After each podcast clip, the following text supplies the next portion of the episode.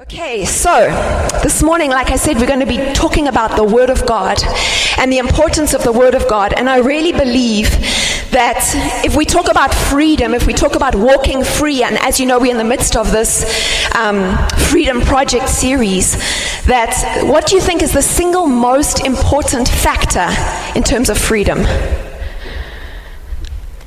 What do you think is the single most important factor?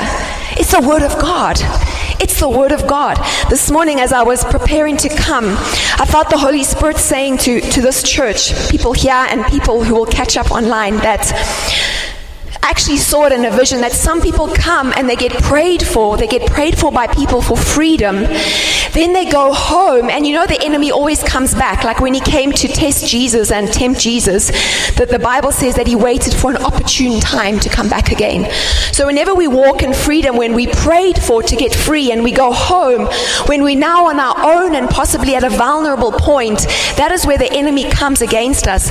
And I was seeing people at home in that moment, that vulnerable moment, and their hands were by their side, and the enemy was coming against them, and they were trying to mentally win the battle. They were trying to just stand and win the battle. They were trying to win the battle, but they didn't have a weapon. And how many of you know that the weapon that we have, the spiritual weapon we have in terms of spiritual warfare, is the sword of the Spirit, which is the Word of God?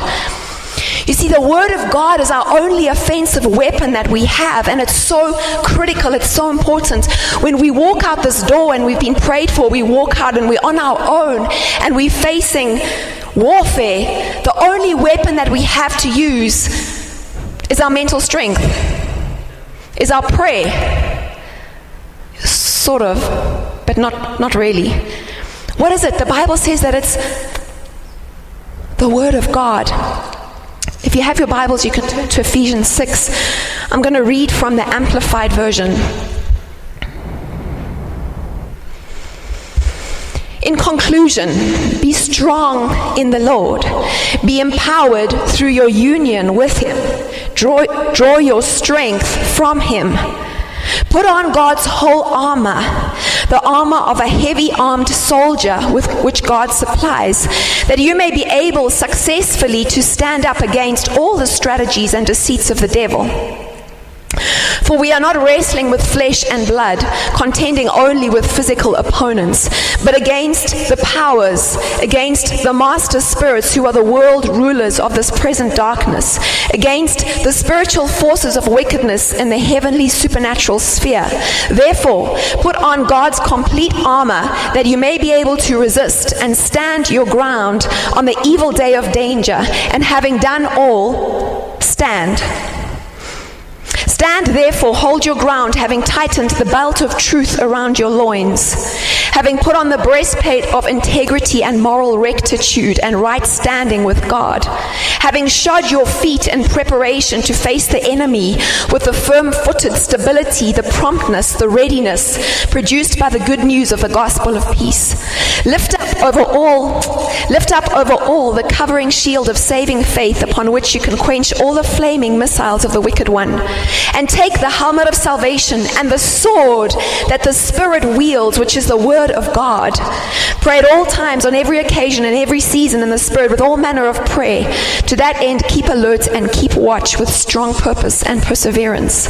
Now, that is a very rich passage of Scripture. And if I look through that passage, all the pieces of armor that we're supposed to put on are related to the Word of God because, let me show you. He says, having tightened the belt of truth around your loins, where does truth come from? The Word of God. Truth comes from the Word of God. If I'm not in the Word, how will I not? How will I know it's truth? I won't. This morning, um, my boys. I was listening to my boys. They were watching a movie, and I was listening to their their rhetoric as they were watching it, and I heard one of them say, "No, don't say yes." And then the person, the little the girl on the TV said yes, and then a short while later, I heard another one, "No, don't do it." And then the person did it. But what was that all about? That's an example example of when you have that truth inside of you, your conscience is sharpened, and you're able to know what to do. And Hello? Sorry, this mic has got a faulty connection. It says, having tightened the belt of truth around your loins, having put on the breastplate of integrity and moral rectitude and right standing with God. What is that? The belt of truth, that, uh, that integrity and all of that, that's to do with knowing the Word of God. And it's not enough that I come to church on Sunday and I hear the Word and then I go home and I don't read it and I don't eat it and I don't apply it to my life because then I won't have integrity and moral rectitude and right standing. It will be null and void.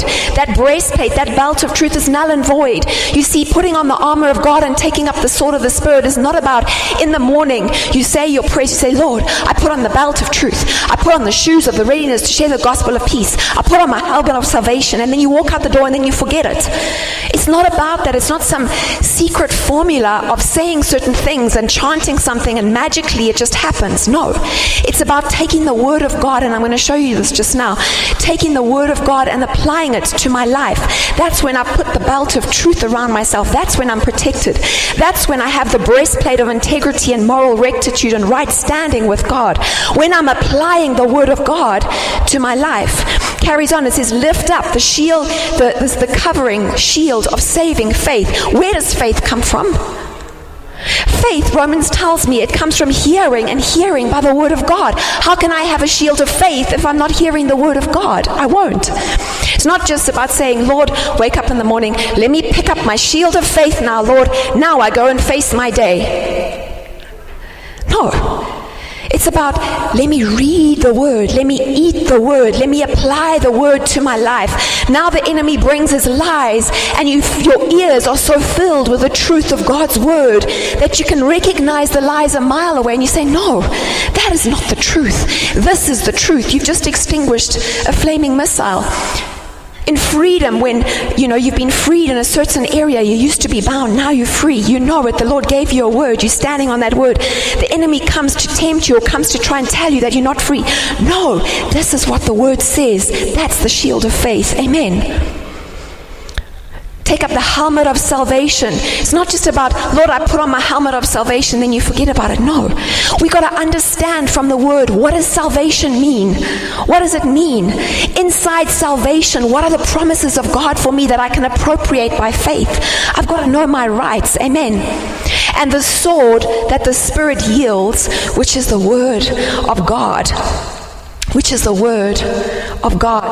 I remember once I was in my bedroom and one of my kids had those plastic armor sets with swords and, you know, for young boys. And he was a couple of years younger than he is now. And he was playing around with the plastic armor set and sword sets. And he's like, Look, mom, look at me. And he was waving the sword. He's like, Look at me, mom, look at me. This is my sword of faith. And the Holy Spirit just dropped at him. He said, That's what a lot of the body of Christ is like. We don't know what our weapons are. It's not a sword of faith, it's a sword of the Spirit.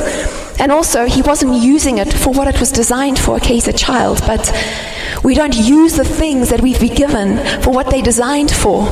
What was the Holy Spirit saying? He's saying most Christians just show off about their weapons. We preach our prayers. We pray beautiful prayers in prayer meetings. We preach our prayers even. Have you ever heard that? Someone preaching their prayers as if God needs to be preached at. No, we've got to use the word, the sword of the Spirit. We've got to use our weapons for what they were intended for. In the quiet of my room, when I wake up in the middle of the night and there's a demon manifesting in my room, that is when I need to wake up and know that my sword is the sword of the Spirit, and I got to know the word that it comes out of my mouth. Amen because you're not there. The pastor's not, well, he is there because I'm married to him, but I'm. but he might be sleeping, okay? We've got to know the Word of God. We've got to know the Word of God. Amen. It's not enough that you come and you sit on this chair every Sunday and you hear a message. Because for a lot of the body of Christ, I think that's the level of the Word that we're at. But we've got to read it every day. We've got to read it every day. And I'm going to show you that in my message today. If we want to walk free, if we want to get free, if we want to walk free, if we want to be victorious in life and all the endeavors that God has called us to be victorious in, we have to have the Word of God and not last year's revelation with last year's word, the preceding word of God. What is God saying to you right now about your season?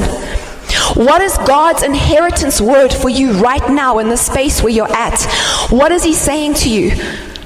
For me, it's Psalm 139. The Holy Spirit said to me, Whatever you can get out of Psalm 139, it's yours. What is God saying to you? What is your weapon for the season? Now, in this world that we live in, there are three sources of revelation. The first source of revelation is the devil, right? Well, I'm not, this is not order of priority. I'm, i just want to end with the word of God. so the first is the devil, his demons, his cohorts, spirits of fear, witchcraft, etc., etc. That's the first source. The second source is me, my flesh, my mind, my high places, my idolatry. That's the second source of revelation. And the third source of revelation is God's word. God's Word, God's Holy Spirit. Okay? That's the third source. And depending on which of these we are listening to and agreeing with, that will depend whether we walk in freedom and victory or whether we don't. It'll depend whether I continue to be free or I continue to walk in bondage. And, and those three voices, we can be hearing them all at the same time. And the one that we listen to the most is the one that will be amplified in our ears, in our minds, in our hearts. And so this morning, I'm here and I'm asking you, I'm here to ask you, whose voice are you listening to? Whose voice are you listening to? Whose voice is the loudest in your life? Whose voice is the loudest? Is it the voice of your fear? Is it the voice of intimidation? Is it the voice of your family, your father, your grandmother? Is it the voice of your ancestors? Is it the voice of your boss where you walk in to your workplace and you're immediately looking to see what mood is the boss in? And if the boss is upset, then, oh, I better be upset. And if the boss is happy, okay, phew, I can be happy today. Is that it? Because that means that the, the, your boss's voice is the loudest. Instead of saying, you know what, I have the joy of the Lord inside of me, regardless of the boss's mood, regardless of my husband's mood, regardless of my kid's mood, regardless of any other person's mood, I have the joy of the Lord. The joy of the Lord is my strength. And I'm going to walk in peace because Jesus is my Prince of Peace. And so you can't intimidate me because the voice of my God is louder than your voice. Amen. Whose voice are you listening to? Whose voice is the loudest? Whose voice, whose word do you trust the most? Your own, your friends, your family, the newspaper, the president, credit ratings bureau, all these credit rating bureau and people? Or do you trust God's word? Whose word are you building around? Who do you build your life around? Whose voice, whose word are you building your life around? The Lord says to you, I am your provider. And you're looking at the situation, you think, I, I can't possibly do that, Lord. No, give, give that. I'm calling you to give that. And you're like, Lord, He says, I am your provider. You're like, no, I can't because, and you, and it's your own voice, and it's the voice of fear, and it's the voice of fear of lack. And God is saying to you, this is for someone here, I think, by the way. He wants you to sow a seed because it's going to open the floodgates of heaven, and you are listening to the voice of fear, of lack, louder than His voice, and you're hindering what God wants to do because He wants you to sow a seed to unlock something, but you can't because you're so afraid. You see, sometimes there are things like that that we have to be so sensitive to. Whose word are you building around? See, the enemy knows that if he can get us to listen to either ourselves or him more than God, he's basically won the victory. He can wash his hands and say, okay, great, tick, I've done that, I've won, she's, she's on, or he's, I've got that, let me move on to the next one. Because we're doing the battle for him.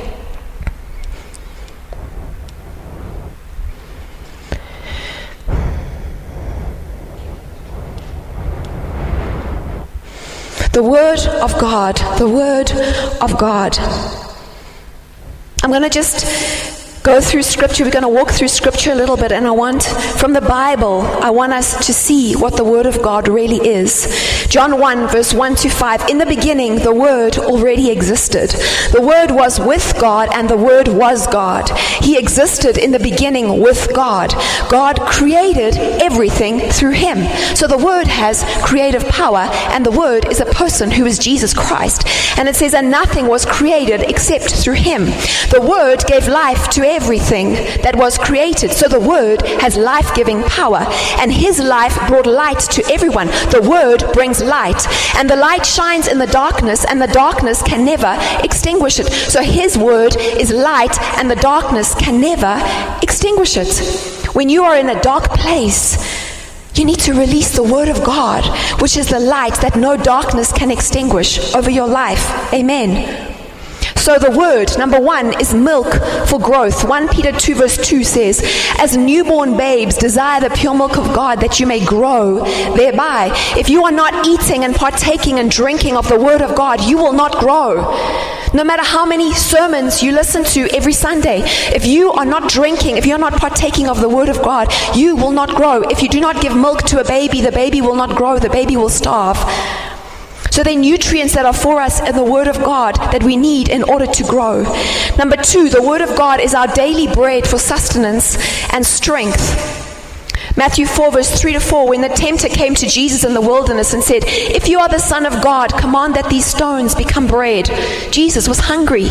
But Jesus answers and said, It is written, Man shall not live by bread alone, but by every word that proceeds from the mouth of God. Every preceding word. Do you have a preceding word for each day from the mouth of God? I remember once I was in a very difficult situation. A situation, yeah, I'll just leave it like that. And the Lord said to me, Trace, I want you to trust me for a word, for a strategy every single morning. You know what? Sometimes in the morning I would wake up and you'd say, Today your weapon is praise. Sometimes I would wake up and you would say, Today your weapon is rest. But we got to have that preceding word that we can stand on by faith. Say, well, the Lord said this to me this morning. I'm going to stand on it regardless. And the outcome of that situation was positive. Man shall not live by bread alone, but every preceding word. See, when Jesus in the in the in the our Father prays, He said, Give us this day our daily bread. I don't think he was talking about physical bread alone. I think he was also talking about our daily bread, our daily word from the Lord. Amen. The Word of God is solid food. Number three, it's solid food for maturity and for strength. See, the scripture we read earlier in Ephesians 6 about be strengthened and being strong in the might of our Lord. We can't be strong if we're not partaking of the Word of God.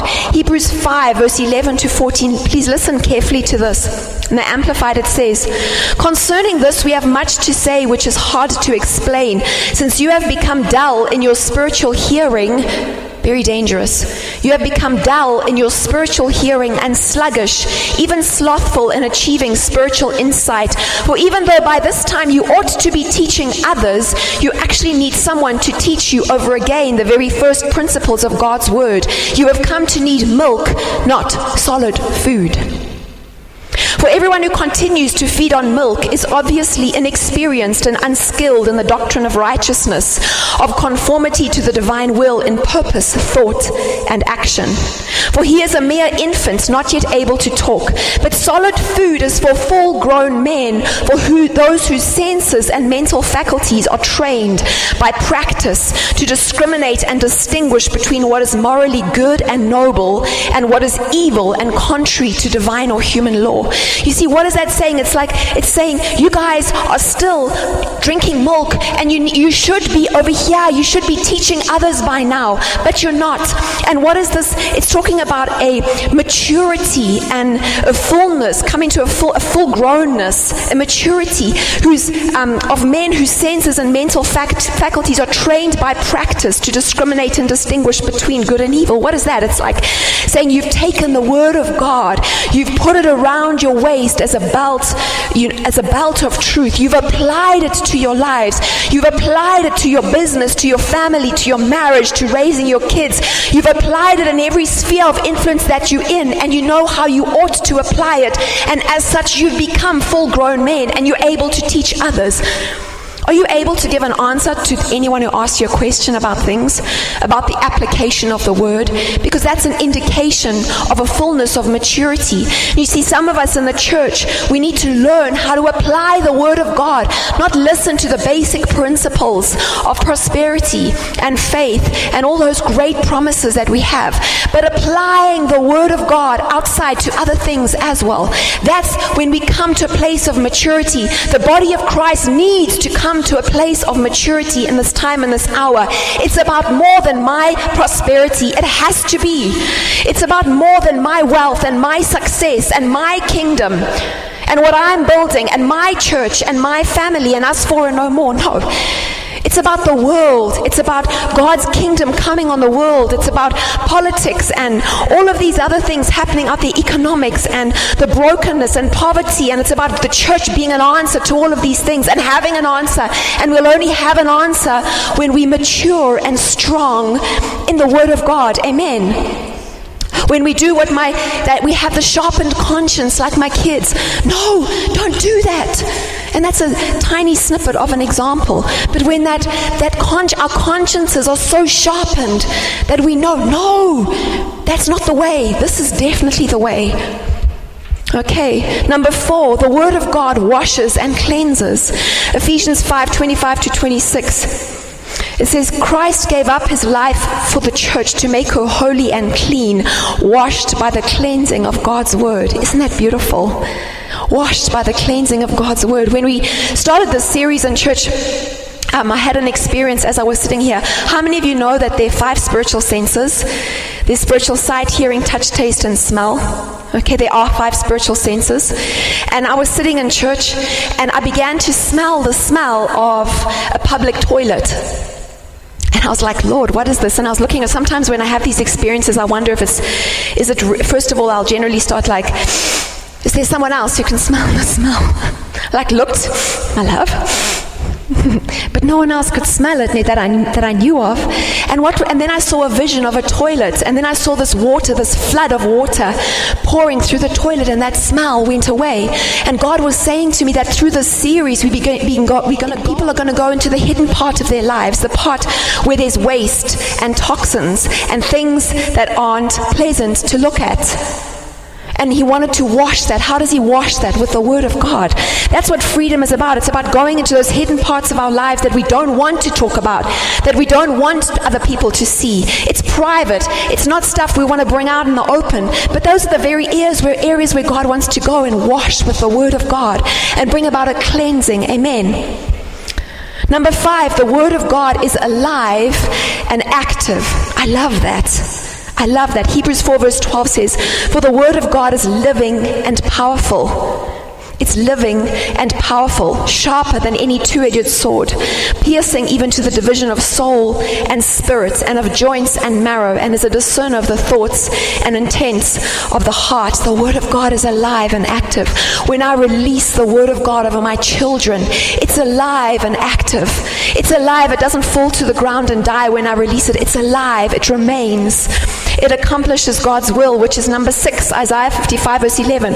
So shall my word be that goes forth from my mouth.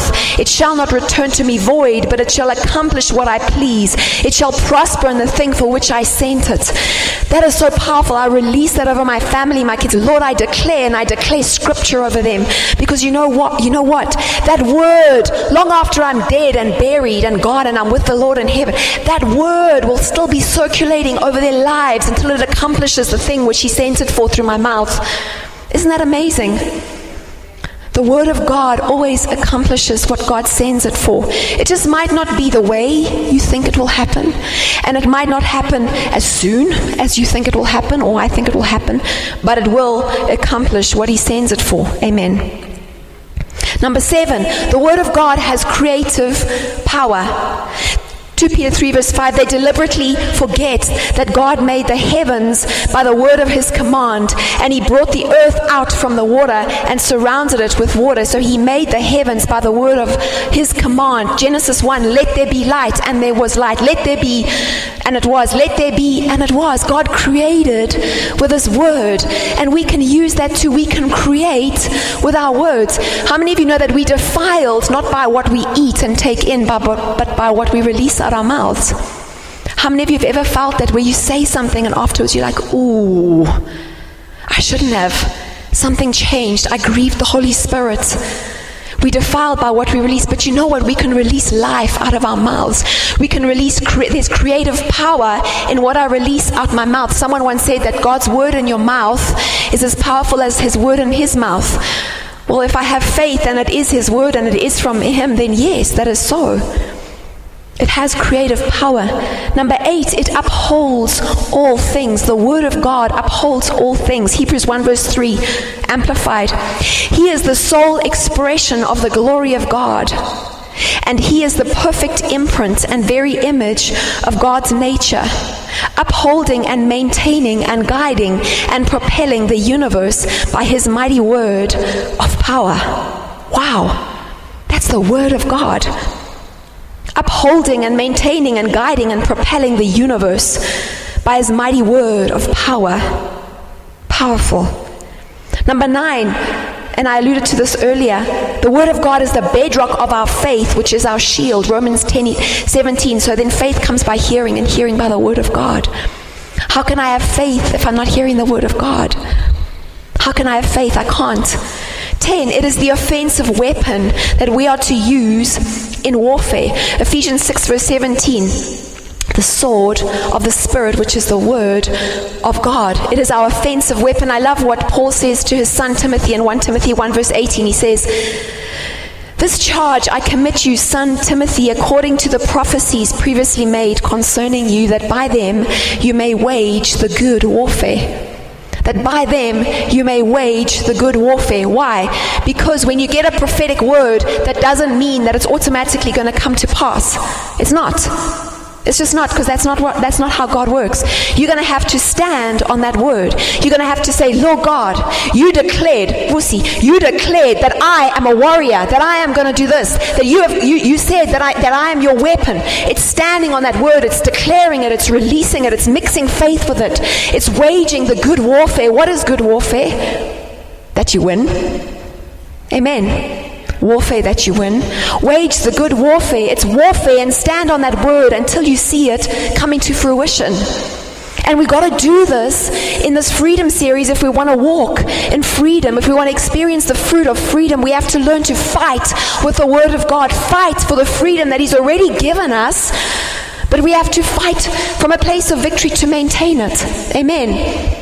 When God said to the Israelites as they went into the promised land, I'm giving you this land, they sit down and drink tea and have it handed to them in a platter? No, they didn't. What did they have to do? They had to fight. They had to fight. Why did they have to fight? So that when they had the land, finally, and they'd fought against all those enemies, they would know how to maintain the victory. When those enemies came back, they could fight them off. They would know how to war. Because all the Israelites who went into the promised land, they weren't warfaring people. They weren't warriors. They had never fought before. And God in His mercy allows us to come up against warfare as we do, as we um, just walking in freedom in our lives and experiencing more and more freedom. In His mercy, He allows us to use His word to fight for it so that once we've got it and we're walking in it, we know how to maintain it. So when we walk out of here and we go home and the enemy comes, he's found an opportune time and he comes with a voice of fear, a voice of intimidation, whatever it is in your life. You say, No, I've already fought you. I already know which weapon works against you. This is what the word says. Absolutely no. I rebuke you. Get away from me. Amen. But if I don't have that, He comes, the fear comes. I'm like, Lord, I thought I was free from fear, and here it is again. What did I do that was wrong? What, what, what's wrong with me? Why can't. There's nothing wrong with you. There's nothing you've done that's wrong, probably. Unless you know that there's something that you've done. You just got to stand and resist the devil. Amen. Amen. Now,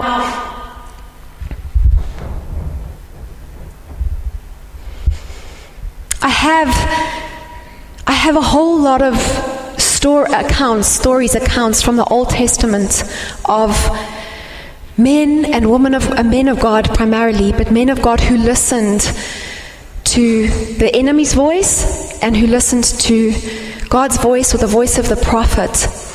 And they paint pictures of the outcome when we do those different things.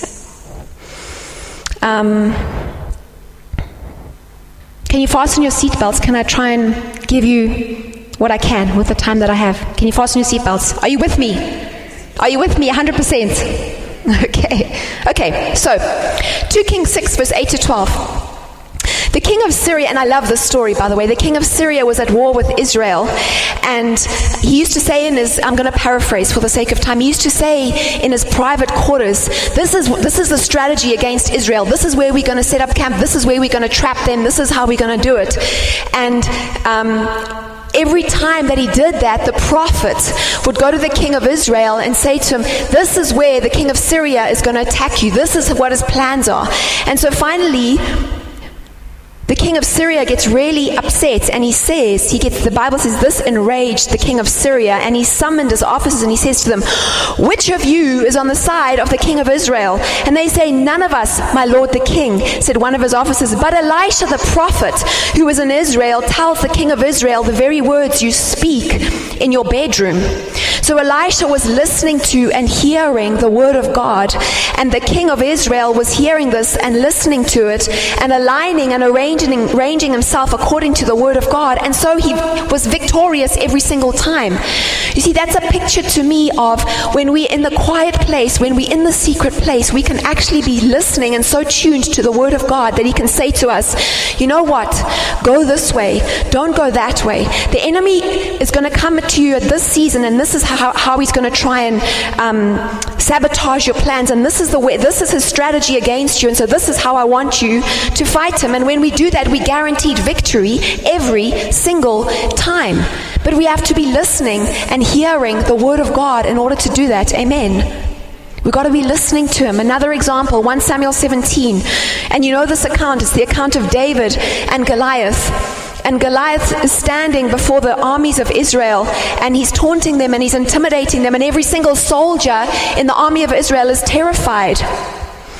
And listen to this Goliath stood and cried out to the armies of Israel and said to them, Why have you come out to line up for battle? This is the voice of the enemy.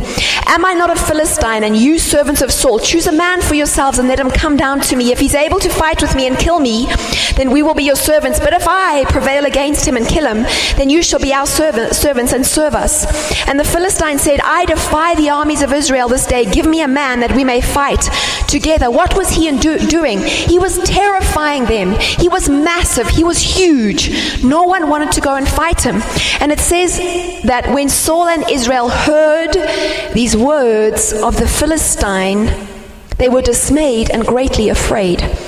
You see, when we're listening to the voice of the enemy more than the voice of God, the fruit in our lives will always be fear and dismay.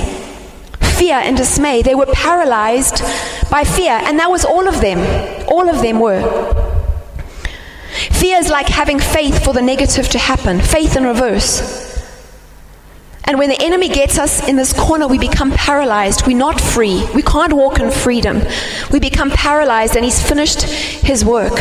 1 Samuel 17, 23 and 26. Then as he talked with them, there was the champion, the Philistine of Gath, Goliath by name, coming up from the armies of Philistine.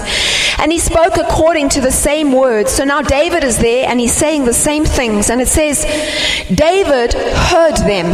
So David heard the same words that everybody else in the army of Israel had heard. And it says, Then David spoke to the men who stood by him, saying, What shall be done for the man who kills this Philistine? For who is this uncircumcised Philistine? Philistine that he should defy the armies of the living God. David came from a completely different paradigm.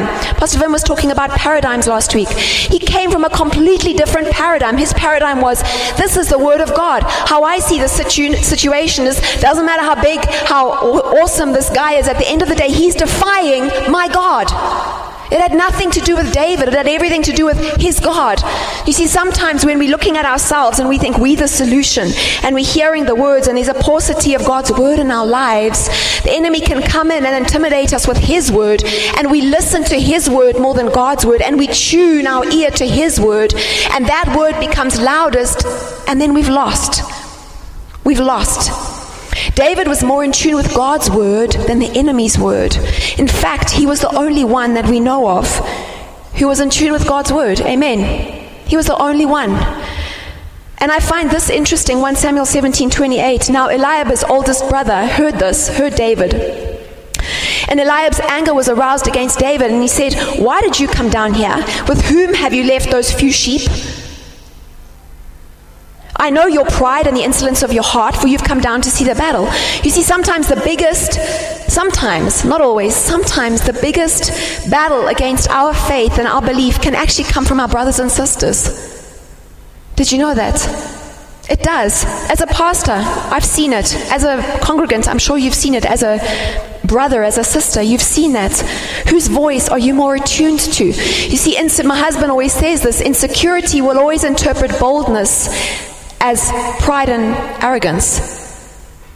So when someone is insecure, they'll always interpret your boldness as pride. But if the boldness of God is on you, it's on you. Amen. Whose voice are you most attuned to? Often in war, I, and I said this in Cape Town when I was in Cape Town, often in war, when I look at the war in the wars in the Old Testament between um, the enemies of God and the children of God, there's something that happens. There's a dialogue that happens between the enemies and God's people, and I've called that war talk. There's there's often a discourse. There's often a dialogue, and I've termed it war talk. There's something that happens even in our lives. There's war talk. There's a dialogue that happens, whether it's in my mind, whether it's whatever it is, whether it's in my heart, and it's, whether it's in my prayer life. There's a dialogue that needs to happen. And when that war talk happens, when it comes to the crunch, and now I got to say something, I better have the Word of God inside of me so that I've got something to say. Because if I don't have the Word of God inside of me, I'm tickets. I'm going to show you this now. 1 Samuel 17 43 to 47. So the Philistine said to David, Am I a dog that you come to me with sticks? And the Philistine cursed David by his gods. And the Philistine said to David, Come to me and I'll give your flesh to the birds of the air and the beasts of the field. That's fear, isn't it? That's fear and intimidation talking. If you do this business deal, if you give that cash, if you do this, then surely this is going to happen. And it's something terrible. That's war talk in your life and mine. So that was the enemy's war talk. And then listen to David's war talk. He says, Then David said to the Philistine, You come to me with a sword, with a spear, with a javelin, but I come to you in the name of the Lord of hosts, the God of the armies of Israel, whom you have defied. Isn't that powerful? This day the Lord will deliver you into my hand, and I will strike you and take your head from you. And this day I will give the carcasses of the camp of the Philistines to the birds of the air and the wild beasts of the earth, that all the earth may know, know that there is a God in Israel Israel. Then all this assembly shall know that the Lord does not save with sword and spear, for the battle is the Lord's and will give you into our hands. Where did he get that?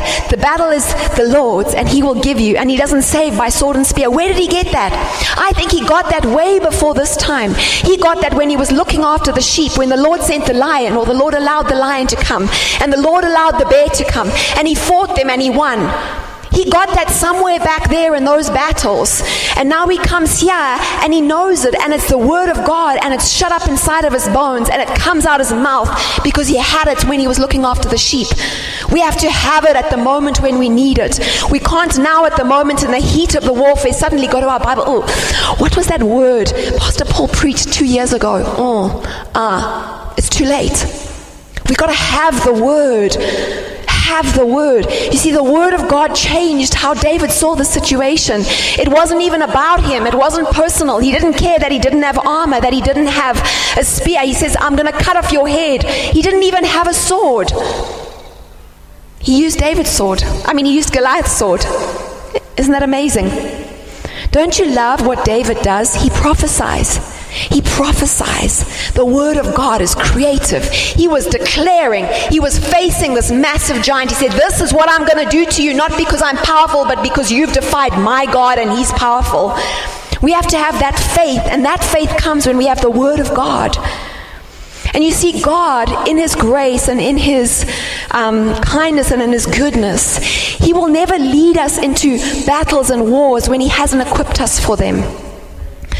When David faced Goliath, God had prepared him already. God had prepared him. God sent the lion, God sent the bear, or allowed the lion and the bear.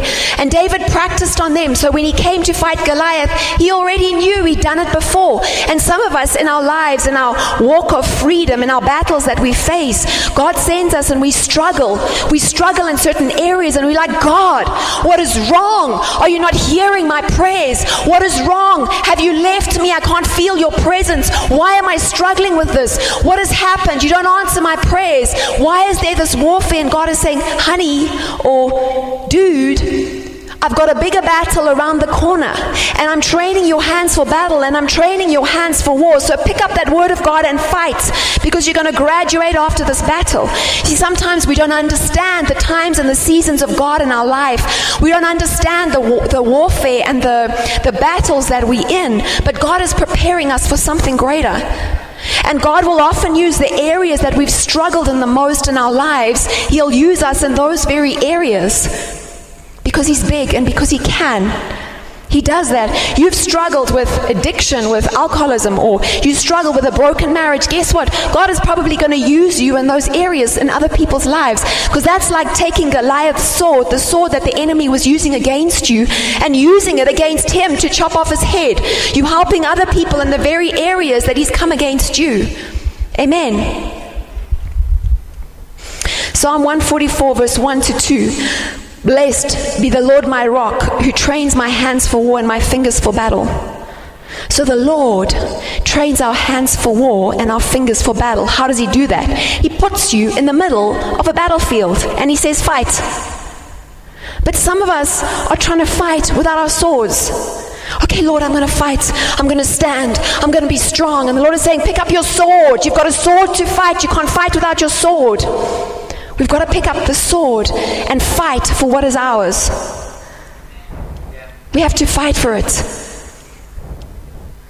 The last question I'm wanting to ask you this morning is whose voice are you agreeing with? Whose voice are you listening to? What is your war talk? And whose voice are you agreeing with? Whose voice are you agreeing with? You know, that there is power in agreement. And I was saying this in Cape Town that sometimes my husband and I, we haven't even prayed about certain things. We've sat down and we've discussed them and we've agreed about them, haven't prayed, and we see them coming to pass. We just agreed and they came to pass. There's power in agreement. There's power in agreement. Whose voice are you agreeing with? In 1 Kings 20, verse 1 to 4, Ben Hadad, the king of Syria, gathers his forces together and 32 kings, and he comes against King Ahab, who's the king of Israel, who's not a righteous king, but he's the king of Israel. And he says, Thus says Ben Hadad, Your silver, your gold, your loveliest wives and children are mine. And the king answers and he says, Just as you say, I and all that I have are yours. And we can read that and think, what were you thinking? What were you thinking? God is your God, and you just said yes, and you gave it to Him. We can look at that and, and think that, but we do that in our, in our lives.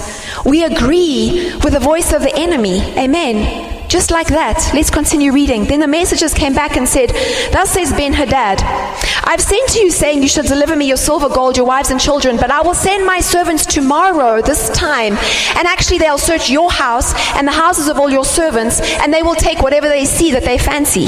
Paraphrase. You see, whenever we agree to something with the enemy, just a little portion of our lives, he can just have that little bit. No one can see it, it's hidden. It's not really affecting anything, it's just that little portion. He never leaves it there, he always takes more. He says, Oh, okay, you've agreed to that. Well, let me just tell you, tomorrow, this time, I'm coming, I'm going to take whatever I like, whether you like it or not. That's what Ben Hadad said to King Ahab. I don't see King Ahab responding with any war talk. I don't see him saying, well, and declaring any word. He just agreed with the enemy's war talk. Okay? 1 Kings 20, verse 7 to 11. So now finally the king of Israel calls his elders and says, This is what Ben Hadad wants to do. And the elders and the people said to him, Do not listen, do not consent. And that is what I'm saying to you today. Do not listen to the voice of the enemy. Do not consent. So they said to him, Do not listen. Do not consent. So finally, King Ahab at least has some sort of backbone, not a lot, something. And he says to Ben Hadad, What I said to you can have, but this extra part that you've asked of me, you can't have. And then Ben Hadad threatens him and says, The gods do so to me, and more also, if enough dust is, le- dust is left of Samaria for a handful of each of the people who follow me. He's threatening the king. So the king of Israel says, Tell him, let not the one who puts on his armor boast, but the one who takes it off. War talk. Finally, he's got some backbone. Finally, he says, Okay, let's fight. You want to fight? I'll fight. See, sometimes we wait until the enemy pushes us and pushes us and pushes us into a corner before we get some backbone. But people, we got to have backbone from the start. We got to have the word of God from the start. We can't wait until we're pushed into some corner.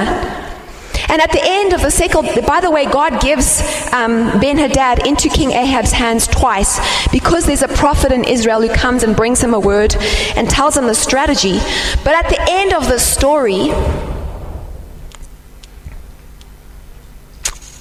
he basically gives birth to something that costs him his life because he didn't listen to the word of God. Basically, he makes a treaty with Ben Hadad. He makes a treaty, he didn't seek the Lord out. He makes a treaty, and then the Lord sends a prophet to him, and this is what the Lord says to King Ahab Thus says the Lord, because you have let slip out of your hand a man I had appointed to utter destruction. Therefore, your life will go for his life, and your people for his people. You see, God's word is a matter of life and death. His word is a matter of life and death. His word is a matter of your destiny. His word is a matter of your children's destiny. It's a matter of your inheritance. It's a matter of my inheritance. Decisions that I make in accordance or not with the word of God will affect me for the rest of my life and will affect my descendants. His word is critical. His word is so important. It's important in the battles, it's important in the life decisions. It's important that I tune my ear and I choose to hear his voice louder than the other voices, even when those other voices are shouting, Amen. God's word is so important. We need to seek it out. We need to use it as our guide. We need to use it as our weapon of war. We need to, need to use it as our place of faith to stand on. We need to use it as our hope in walking the freedom, walking in the freedom that God has already bought for us, but we have to fight for. Amen. So, the Word of God, it's milk for our growth, it's daily bread for our sustenance and our strength, it's our solid food for maturity, it's what we build our lives around. It washes, it cleanses, it's alive, it's active. It accomplishes God's will. It has creative power. It upholds all things. It's the bedrock of our faith, which is our shield. It's the offensive weapon that we are to use in warfare. So, this morning, as you walk out that door, I want you to leave just thinking about that. Which word? Whose word? Whose word are you listening to? Whose word is loudest in your ears? Whose word are you building your life around? Do you have enough of the word of God in your life? Do you have a daily routine? Do you have a discipline that enables you to feed and eat on the word of God? Are you progressing past the milk of God's word? Are you growing? Are you maturing in the word of God? And you know what? We've got so many resources. We'd love to help you if you want some just ask. We can help. We can choose whose voice we listen to. We can choose whose word we build our lives around. We can choose whose principles and values we build our lives around. In order to get free, stay free, walk in freedom, and walk in everything that God has for us, we have to have the Word of God. Amen. Okay, let's bow our heads, please.